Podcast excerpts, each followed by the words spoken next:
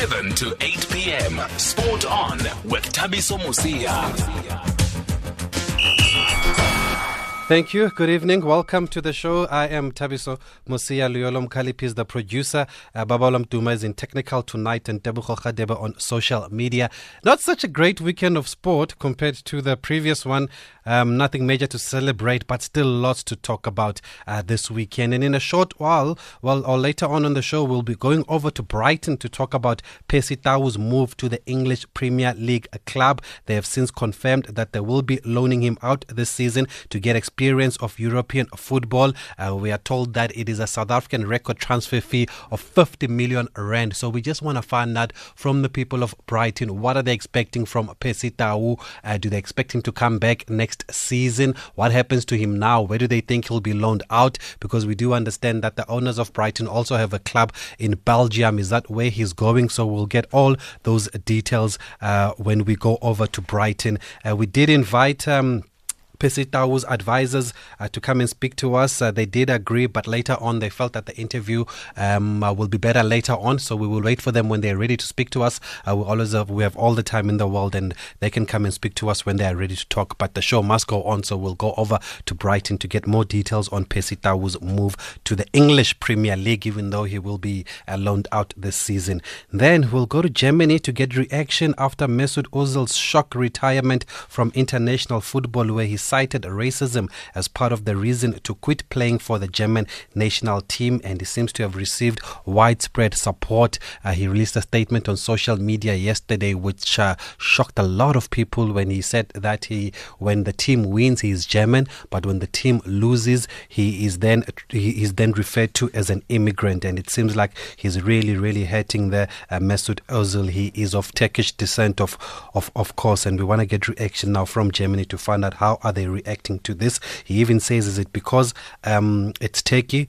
Uh, my origins are from Turkey. Is it because I'm a Muslim? I think here lays an important issue. So we're going to get reaction on that. But before all of that, let's address the cricket, folks. The Proteas have once again been crushed by Sri Lanka, this time by 199 runs uh, in the second and final test match in Colombo. That match finishing 40 minutes after lunch on the fourth day as the Lankans completed a 2 0 series whitewash. And a few minutes ago, we put a call through to Sri Lanka and we caught up with Proteas assistant coach Malibongwe Maketa to find out what went wrong in this test series. There's still the ODIs to look forward to. They start on Sunday. And I began by asking him, uh, Malibongwe Maketa, the assistant coach, what went wrong? Yeah, we we very we very disappointed with with our performances over the two games we felt coming here, um, we invested a lot of time back home preparing for what we could expect, but unfortunately it was not not quite uh, worked out the way we, we had planned. And um, I think the biggest disappointment for us is the way we batted. Um, without taking anything away from the Sri Lankan spinners, they really, really bowled well.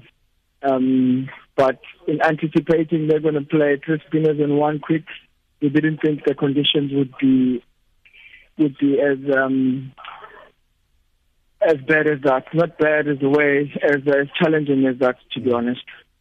Mm, I was I was about to ask, would you say you lost to the better team here, or the conditions just got the better of the Proteas, or is it a bit of both, Coach? It's a bit of both. You know, we, we lost to a better team in their conditions. Um, I mean, they could easily say the same when they came to us. They lost to us in our conditions. Uh, what we pride ourselves on as Proteas is that we go around the world and we perform consistently. You know, this is our second series we've lost away from home in 10 years. And for that, it's very disappointing for us, which is why we invested a lot of time to make sure that we'll be ready for the series. And um, yeah, unfortunately, we, we came short. Mm. Before the series, realistically, what was the goal? What were you hoping to achieve in these two matches? Um, we've we've come here. We we've we've, we've been here before, and we've won the series. And our goal was to come here and win the series. Um, if you remember, in terms of our preparation, we spent a lot of time in Pretoria prepping and making sure by the time we get there, we'll hit the ground running um, in us, which will help us uh, win the series. That was the ultimate goal to come here and win the series. We really believe with the group of players we have, we can still go back to become number one um, test team in the world, and that's been our driving force. Mm. You've touched on the batsmen; they've come under under criticism, obviously, for the way they played uh, the spin. What what was the game's plan against the Sri Lanka spinners? Well, you can have all the game plans you want, but if you come here and the ball is turning from ball one, and with accurate spinners and fielders around the back, it's not something we really come across often. And it's a lesson for us that we've learned. You know, we're going to play a lot of cricket in the subcontinent. And going forward with our planning and making sure that we meticulous, we really learned a lot from the series. And the game plan was really simple for us to, to make sure that we play with positive intent, really looking to rotate strikes. Positive intent not meaning we need to hit fours and sixes uh, our strike rotation had to be really good to make sure that their spinners don't settle in any rhythm by bowling at one particular player for long periods of time so that they can build pressure. Unfortunately, we weren't able to execute as well at the first game. I think in the second game, and you can also testify to the fact that we got better as time goes by um, as a batting unit. There's been some talk here at home that the team maybe needs to, to, to, to, to appoint a spin batting coach. Is that a thing in international cricket, and would you agree with this sentiment?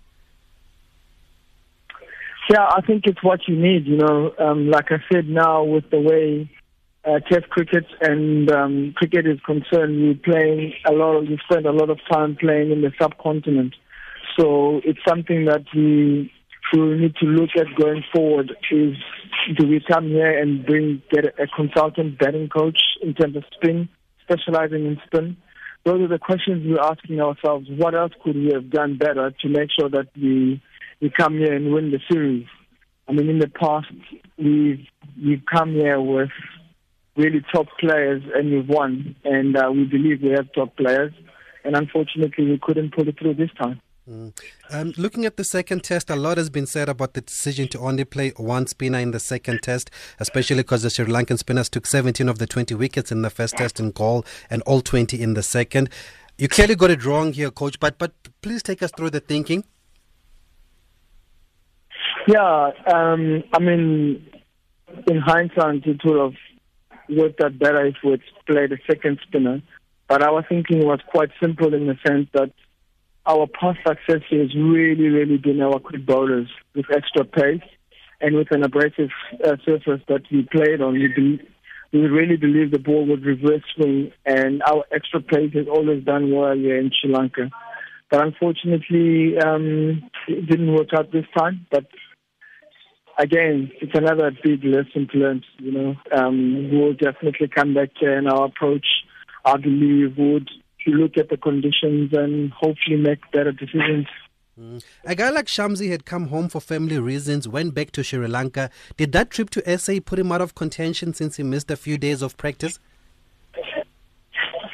Um, not necessarily. I mean, Shamsi's father passed away, so he had to go home, which means he missed out on a lot of preparation before the second test.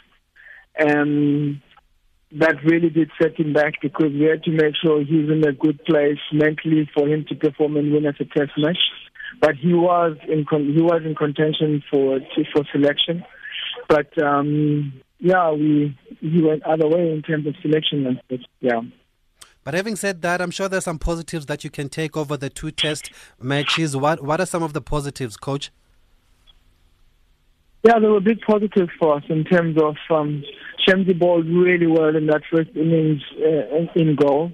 And Keshav came back here and bowled brilliantly as a lonely spinner in our in, in our attack. And the way Theunis de Bruyn batted, you know, for him to come to the subcontinent and score his first hundred under really testing condition was was really a bright bright light for us for a young batting lineup. I mean, the way Temba played, it shows that you know with a bit of time and um, you've got the players. It's a matter of now going forward and making sure that we learn from these lessons we've we we went through this time, and I'm sure next time will be much better. We'll be easily come here and win the series. Finally, how do you lift them up now with the ODI series ahead? Yeah, um, it does help to have an injection of six different players that are coming from home mm. who've been watching on TV. They brought in really great energy. We had our first we had our first training session today, mm. and already the mood and the way has played today and Temba played as almost just about put a lot of life back into us to reignite us and focusing on the one on, on the one on in the one day games. Well, that was Proteas assistant coach Malibongwe Maketa. We caught up with him just a few minutes uh, before the show to get, obviously, uh, to find out what went wrong and what happened in those two test uh, matches. And listening to the conversation was SABC sport reporter Natalie Germanos, and we'll get uh, her views on, on, on, on the two test matches after this quick break. Leading sport stories of the day on SAFM. Always feel free to join the conversation at any time on 0891 104 207. Our SMS line is 40938. Our WhatsApp number 061 107 and hashtag SAFM Sport On on social media and a lot of tweets coming through about the cricket. But let's go to Natalie first, who joins us on the line. Natalie, uh, good evening and thank you for speaking to us on SAFM. Good evening to you too. Thanks very much. No Protea fire this time around, Natalie, but the coach has taken a few positives. Coach Malibongwe Maketa, are you also taking a few from these two test matches? And if so, what are they? Yeah, absolutely. There's definitely positives. There's no doubt about it. One being obviously Theunis de Bruyn's 100. The way he played, he seemed to have quite a lot more freedom than a lot of the other batters had.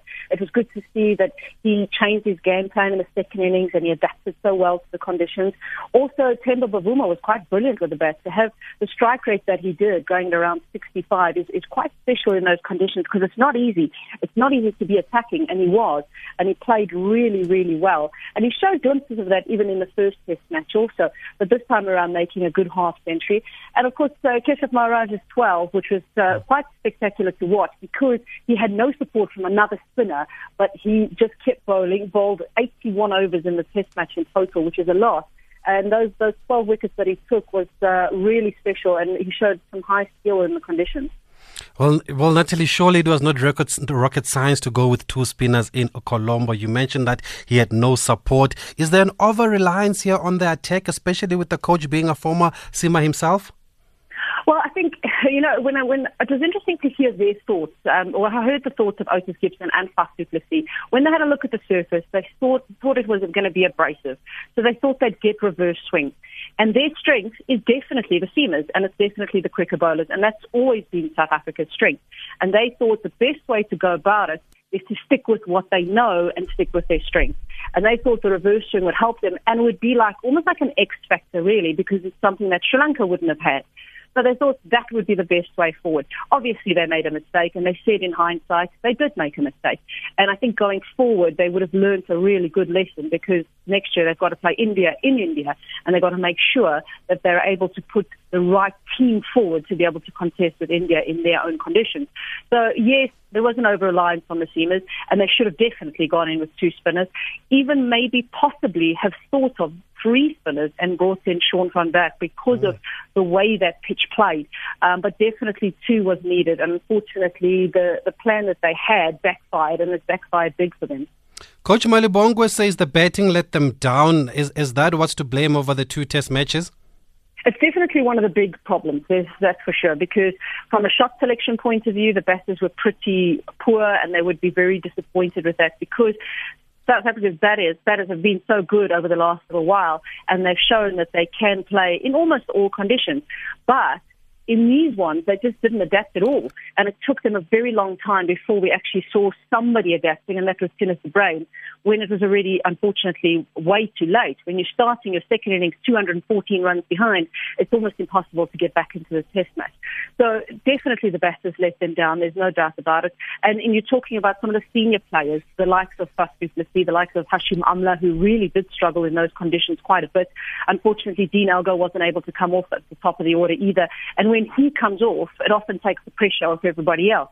So they know that they've um, underperformed. It's not at the standards we would have expected from them. I think everybody would have expected the batters to struggle in those conditions, but probably not as much.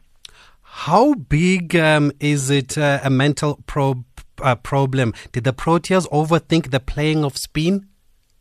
Um, I'm not too sure if they did actually. It's an interesting question that because um, I think from their point of view they would have known what to expect going in. Galle wasn't a raging turner in the first test match. It wasn't one that, like we saw in the second test match, where there was turn and bounce right from day one, and it wasn't nearly as dry. Um, but I, I think maybe in a way, I suppose they mentally they might not have been prepared. They did say that in the, the warm-up game, it wasn't the same conditions as what they got in the test series either. So they didn't probably have the, the, the physical preparation as well as the mental preparation going into the game. But it's very difficult to actually prepare for those types of conditions when you come from the likes of the South African wickets, which are faster, they bounce, the ball comes onto the back a lot better, and of course it's not as dry and it doesn't turn as much. So I think uh, maybe mentally there is some work that needs to be done there possibly if they are going to compete in those conditions. But it's the first time that Sri Lanka has beaten South Africa in a series since 2006. So they've had a good record against Sri Lanka coming up into the series, and they just came short this time around. Well, Theunis de Bruyn, I mean, has been a solid performer in domestic cricket. We, he's been knocking on that door. We know what he's done. He certainly can't be dropped now, Natalie. But what does it say about the number three and the number four positions now? Should he come in at first drop and Hash at four? Or to, uh, that's, that's, I think, is going to be very interesting to see how South Africa handle that going forward because Hashim Amla, for quite a while, was at number four. We had the likes of Faf du Plessis coming in at number three for a time, and it actually worked really well.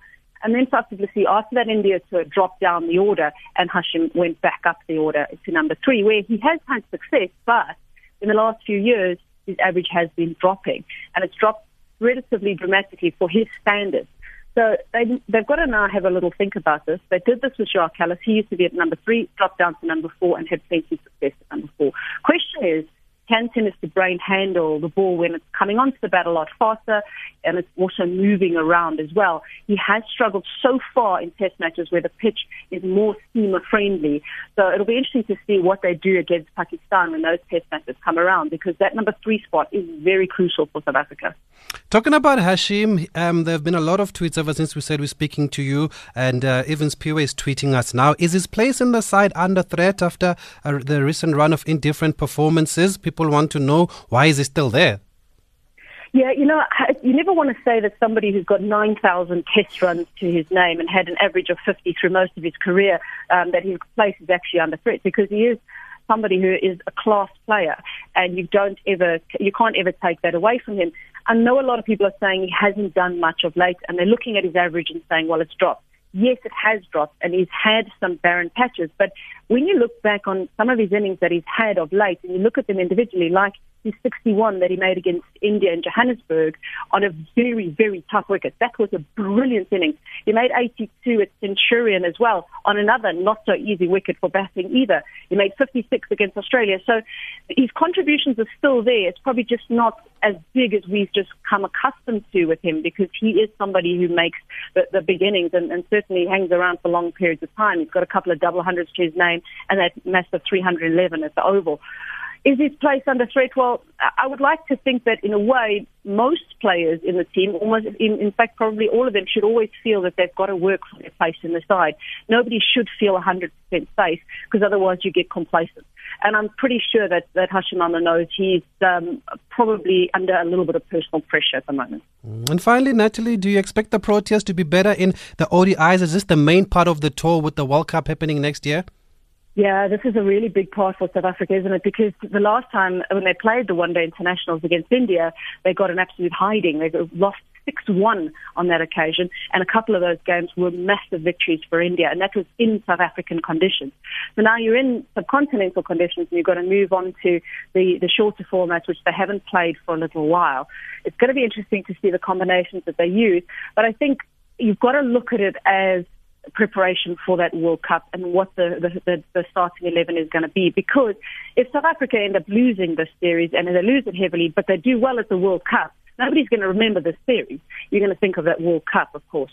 So that, that I think is going to be the most important part is keep in mind that that's what this is about, is preparation for the World Cup. But at the same time, winning is a habit and they'll want to put in a very good performance in the series.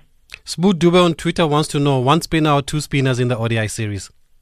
Well, two spinners. I, I would imagine they would, would look to go with two spinners. The question is, if you've got JP Duminy on the side, will that be enough as the second spinner? It could possibly be enough as the second spinner. But Keshav Maharaj, I'm, I'm sure we'll see him coming out in that series. Tabraiz Shamsi is in the squad as well, and he has shown that he can do some special things with the ball in this format as well. So I'd be very interested to see what their combinations are going to be. But if JP Duminy is going to play, you've got to decide is that enough for two spinners? To have him and maybe Keshav Maharaj or him and Tabraiz Shamsi. Um, it's going to be very dependent on the batters as well and how many batters they want to go in with because South Africa in the one day format have certainly got more options in terms of all rounders. But I, I would like to see two frontline spinners. Great stuff. Natalie Germanos, always a pleasure talking uh, to you. Thank you for joining us again on SAFM.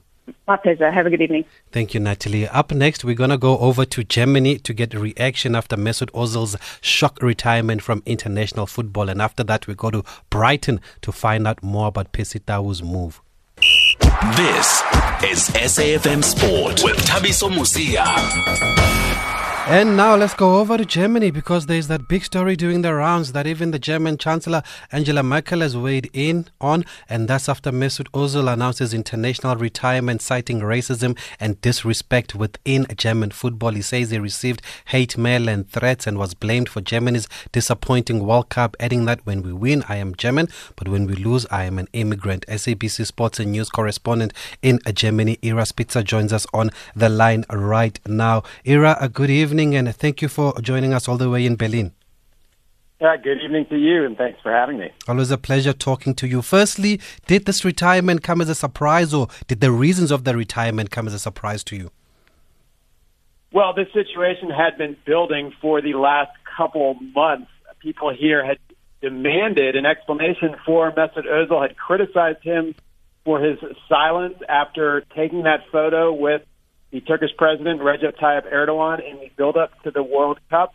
Uh, but they got their answer on Sunday night with Ozil posting uh, a lengthy uh, statement on Twitter, essentially uh, accusing the German Football Federation of racism, accusing the country's media of racism, and announcing that he was quitting the national team. So people knew something was going to happen, but I don't think uh, they expected quite the strong response uh, from Ozil and those strong words from Ozil. And it's really, uh, of course, been just a huge story here today mm. with uh, with a lot of people really split down the middle. There's certainly many people here who uh, feel that his his accusations have a lot of merit.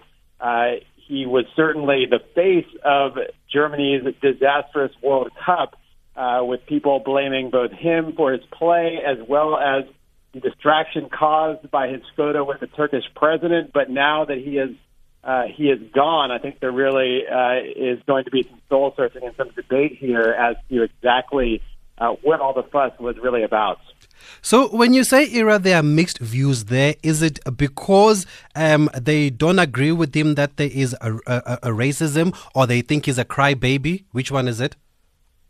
Well, I think I think all of those, uh, both of those elements are are there in, in certain parts of society. I mean, what uh, you know, you have a very large Turkish minority here, about three million people with Turkish heritage, and uh, Mesut Ozil is certainly one of the most uh, famous uh, Turkish people in Germany, if not the most. So to have uh, to have him sort of uh, make this this this this strong statement about racism, uh, suddenly people are, are are having to uh, to kind of look back at the incident and, and figure out exactly what it is. And for some people here, uh, they say it wasn't racism. They said that he never should have taken the photo with Turkey's president, who is a controversial figure here because of uh, some his, his crackdown on uh, political opposition and journalists in Turkey. However, the counter argument, which is what Ozil uh, said, is that this was never intended as a political statement at all. It was simply uh, a matter of respect, of respecting the office of president. And he took a picture. He didn't even necessarily know that this picture would be broadcast throughout the world. Uh, and it really was the reaction and the overreaction, in his view and the view of many others, of uh, German media, German fans, uh, that drove this situation to a head. So people could say he's a crybaby, but at the same time, they were demanding an explanation. And after uh, sort of taking the blame for the World Cup defeat, it was unlikely that this was going to uh, sort of go away quietly. Mm. So, educators here, Ira, you mentioned that there are 3 million people of Turkish descent in Germany. Is Ozil representing the views of those people, or is he the only one feeling this way? Well, I think what we've learned today, which really isn't that surprising, is that the Turkish community in Germany very much supports Mesut Ozil in the sense that uh, they feel that he was made a scapegoat for Germany's World Cup loss, and they do see, or many of them see, a racist component there. Now, where uh, there is disagreement in the Turkish community in Germany is about the Turkish government. Uh, you know, there there's maybe 60% of Turks actually support the government. The other 40% are uh, against the government by and large. And so taking a picture with the Turkish president so close to the World Cup, uh, that did inflame some tensions even within the Turkish community. But I think now uh, to see sort of the reaction from uh, from from some German fans and, commentators, I think that has has angered uh, the Turkish community because, well, maybe it wasn't the best idea to take that photo, uh, the reaction was was was pretty strong. I mean, he had taken pictures with Erdogan before. Uh, this is the type of thing that uh, really wasn't that uncommon. It just became the situation between Turkey and Germany just sort of deteriorated in the last couple of years, and uh, Mesut Ozil uh, sort of got caught in the crossfire. Although uh, certainly he could have uh, avoided taking that picture, but in the statement he said it wasn't something he regretted because he didn't see it as a political statement. So I think that's something that uh, the Turkish community will will stand behind him on. Yeah, you keep referring to that photo. Was it leaked by by Erdogan's government and his people ahead of the election? Was there any malice to it?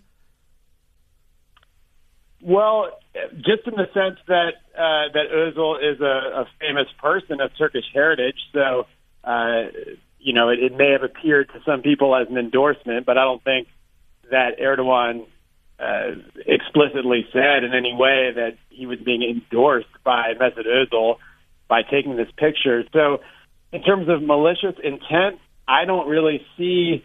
Uh, I don't really see anything malicious in it. It may perhaps just the usual sort of election politics, and as a sport sporting star, Mesut Ozil might have done better to just steer clear of any sort of election politics. But that is asking quite a bit of a football player. Again, this is somebody who uh, he's known. I'm speaking about Erdogan here. This is somebody who he's known and done photo uh, shoots with before. So it may not have seemed that unusual to to Özil to simply do it again. And there were reports that he didn't necessarily know uh, that the photo would be made public. So in that sense, maybe there was some uh, some sort of deception involved. But uh, again, it doesn't. It, it, the, the questions being asked now are uh, whether the reaction to the photo is appropriate. And I think. At least from the perspective of Mesut Ozil, obviously not, because uh, you know he's resigned from the team, from the uh, team where he's won a world championship with, and has been really one of the best players of his generation. Mm. There were um, the the German Football Federation also criticized him for that photo. Were they right to criticize him as the Football Federation?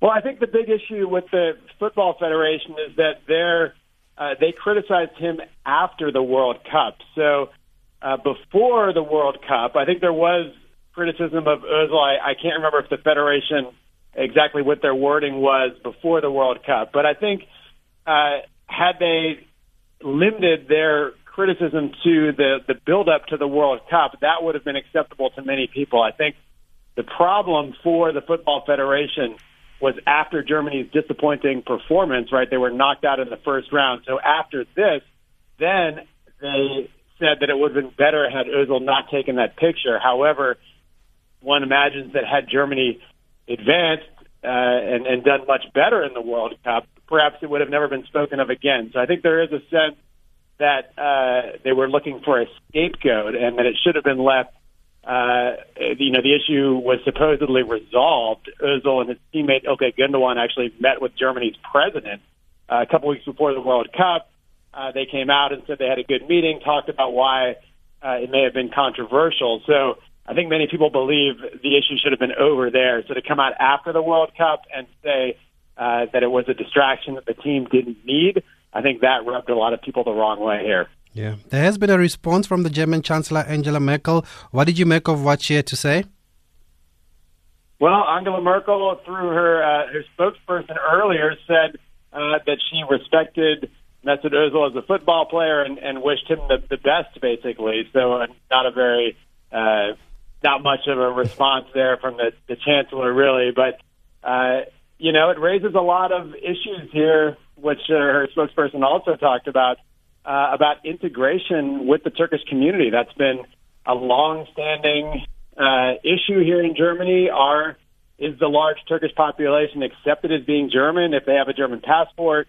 Uh, what's the difference between somebody with Turkish roots and somebody with German roots? Well, uh, Mesut Ozil, we find out that uh, that maybe maybe Turks are not as integrated as they should be, as there or as that many would like them to be. So that was something uh, that's something of concern, of course, to German government officials who are you know, have done a lot of talking about having a multicultural society, but it does seem sometimes when the chips are down, uh, such as with the national football situation, there does seem to be uh, perhaps a, a higher standard for some of these these players of foreign descent, and that's something uh, that the country really needs to come to terms with.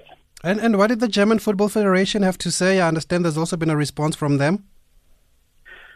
Right. Well, they they rejected Özil's accusations of racism. So they basically uh, they basically said this is uh, this is not this is not true. We did not uh, we did not scapegoat Mesut Özil because of of his race or his religion or anything like that. So uh, we'll see if that will be enough. Uh, the, the the head of the F- football federation, uh, Reinhard Grindel, he has personally come under come under criticism both from Ozil himself, but also by others for uh, for his behavior and all this. So uh, we'll see if uh, we'll see if he's able to keep his job after uh, after all of this. But the Football Federation they they they rejected the accusation of racism. They said that was not had nothing to do with this situation, and that Ozil made a mistake by taking that picture. He never truly atoned for it, and if he wants to uh, you know, to, to quit the national team, he has, of course, uh, a full right to do that. Mm. And is this the end of it now, or is the country still going to uh, debate and discuss this for days and weeks going forward? I think certainly for days going forward, this will be a big topic of conversation here in Germany. Uh, you know, in the in the coming months and years, uh, it remains to be seen. But one thing to consider is that uh, in Germany, as in the rest of Europe, uh, you know, there really is has been the rise of, of some far right parties and some nationalism. So a debate about uh, a, a country's footballer who, you know, has foreign heritage, who is a Muslim. Uh, that does seem like a bit of a touch point for a larger debate in society, and that's a debate that will undoubtedly continue for the coming months and years in this country, at least. Oh, Eras Pizza, SABC Sport and News correspondent in Berlin. Thank you very much for the insight that you've given us uh, this evening. We really appreciate your time, sir. Thank you. Take your life from ordinary to extraordinary. Enroll now for a Mancosa postgraduate diploma and qualify for four credits onto our prestigious MBA program. Register now. Mancosa, Southern Africa's leading distance private higher education institution and proud member of Honoris United Universities. Visit our website www.mancosa.co.za or SMS Mancosa and your email address to 34745. Mancosa. Dream it. We'll take you there. What the fridge? Shut the front door. Winner Home is back. Yes, the fifth season of Winner Home is looking for design contestant jewels. And this year it's happening in the glorious Cape. So, if you think you have what it takes to serve design, razzle, and dazzle, And you have the eye for details? then apply to be one of the design duos, each decorating an apartment in Somerset West. And competing for the title of Best Design Duo.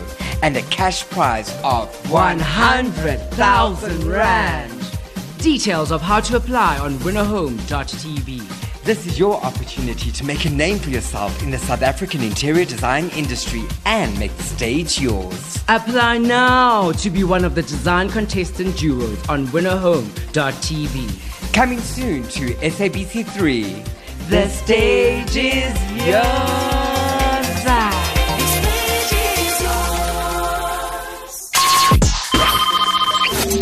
Thabiso now. 0891 104 207.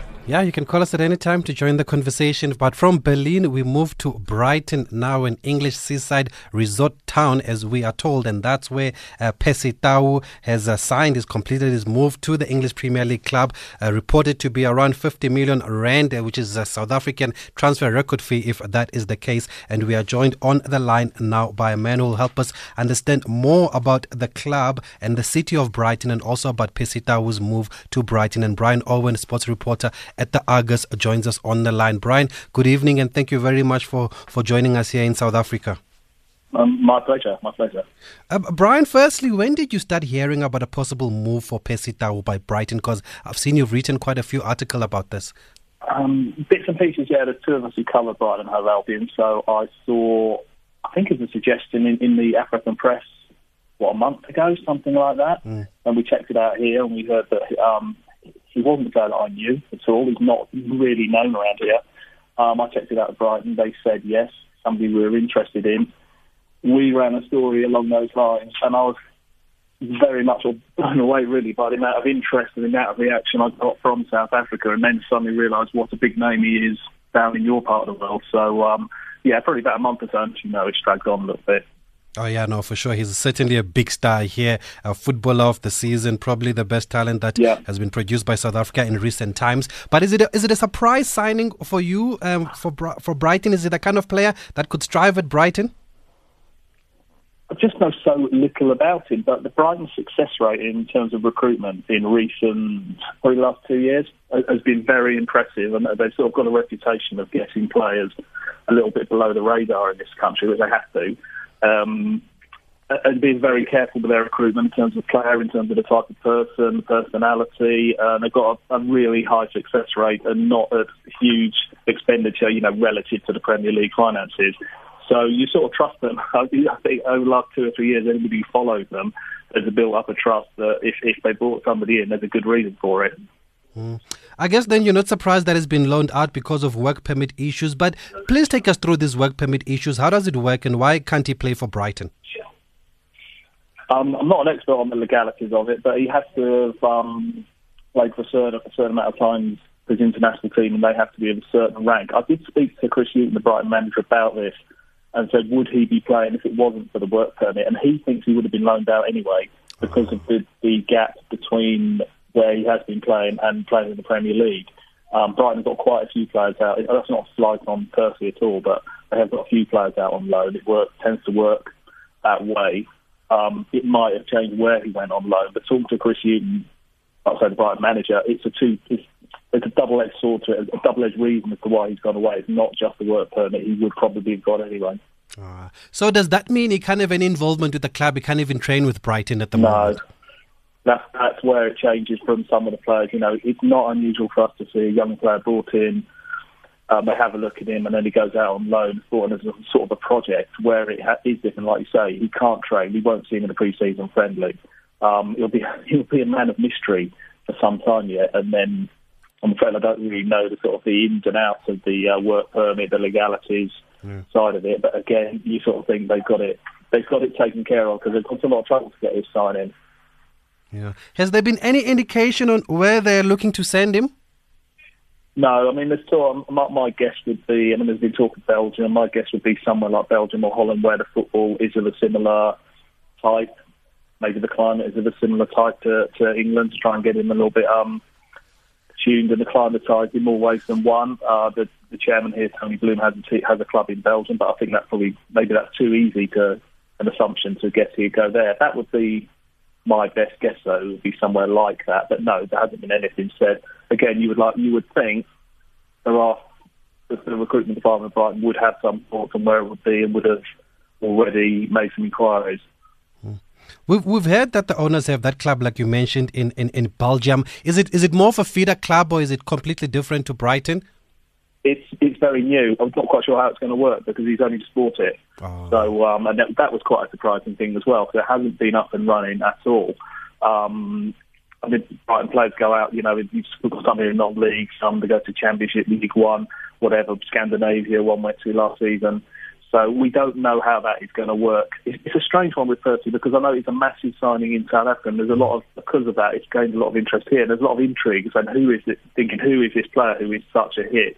But at the same time, it sort of takes second second stage to signings being made for the Premier League season, which starts in three weeks' time, which is probably seen as more of a priority. Well, obviously, is a more of a priority for as far as supporters are concerned.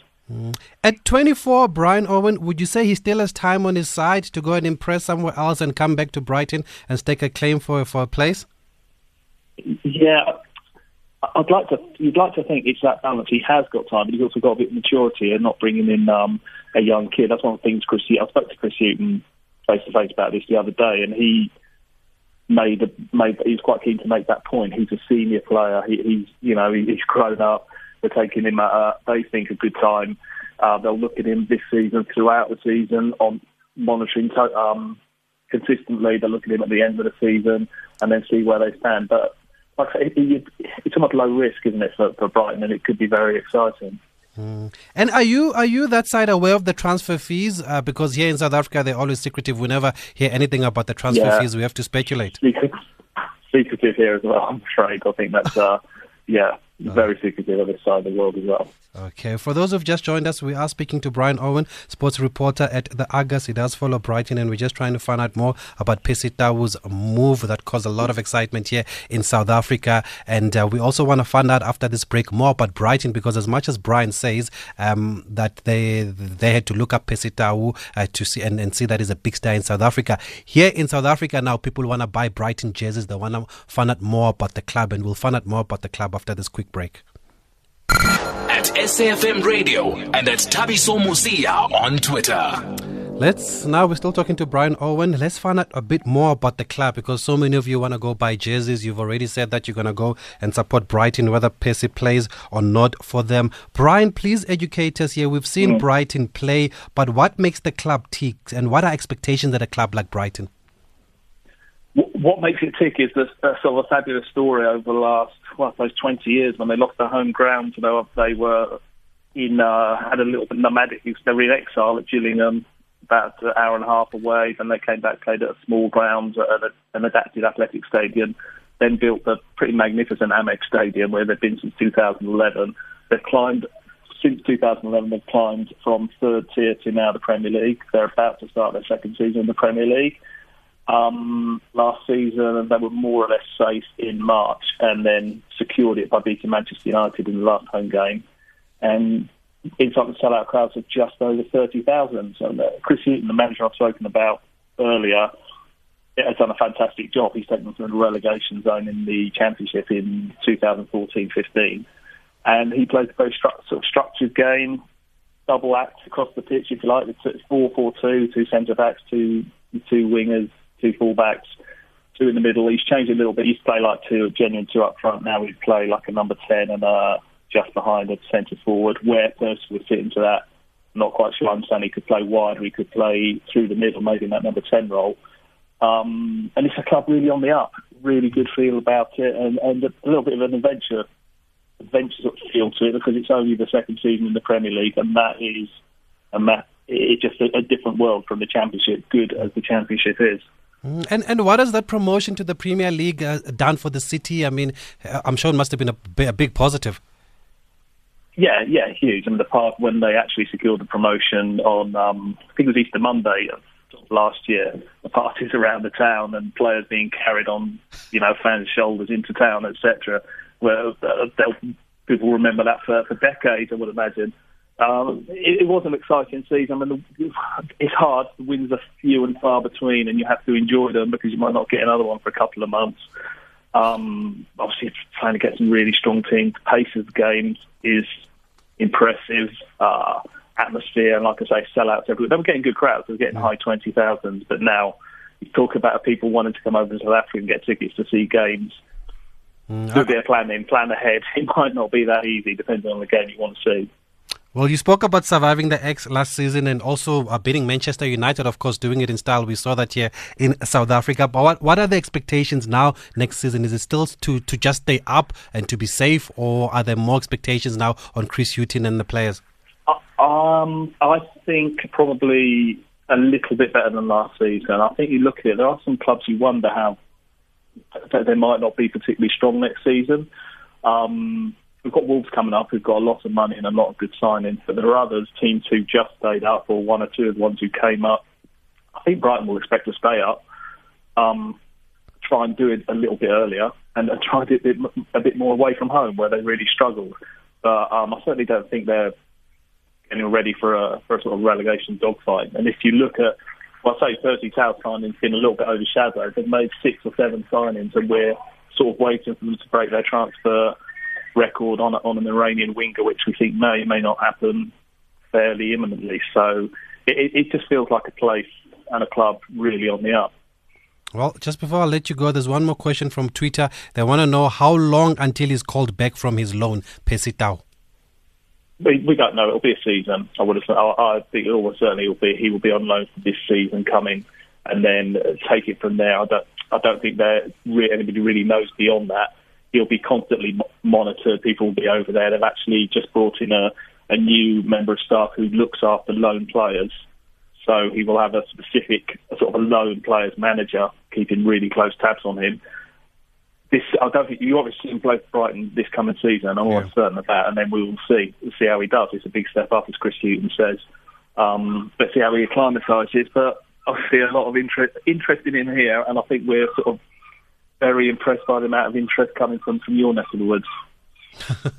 well, he's also a great kid. Besides being a fantastic player, he's just a great kid, and everybody it, loves it him be. He will be because they are the players who Brighton signed. Uh, there's a lot of background work done, and they are that sort of character. And hopefully, it gives a good interview as well.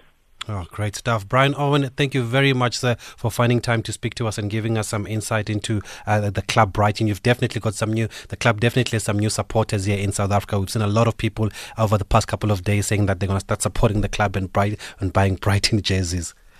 Okay, no problem. Thanks very much. Thank you, Brian Owen from the Argus there, just giving us a bit of insight into uh, what will happen with Percy Tau. We've got a caller, Sandile in Cape Town. Thank you for holding. What did you want to add? Uh, evening, Travis. How are you? Evening, evening, Sandile. Yes, man. No, for me, it, it's more of a, a, a, concern rather than a question because um, I, I feel and I understand that it's a good move as far as uh, football is concerned.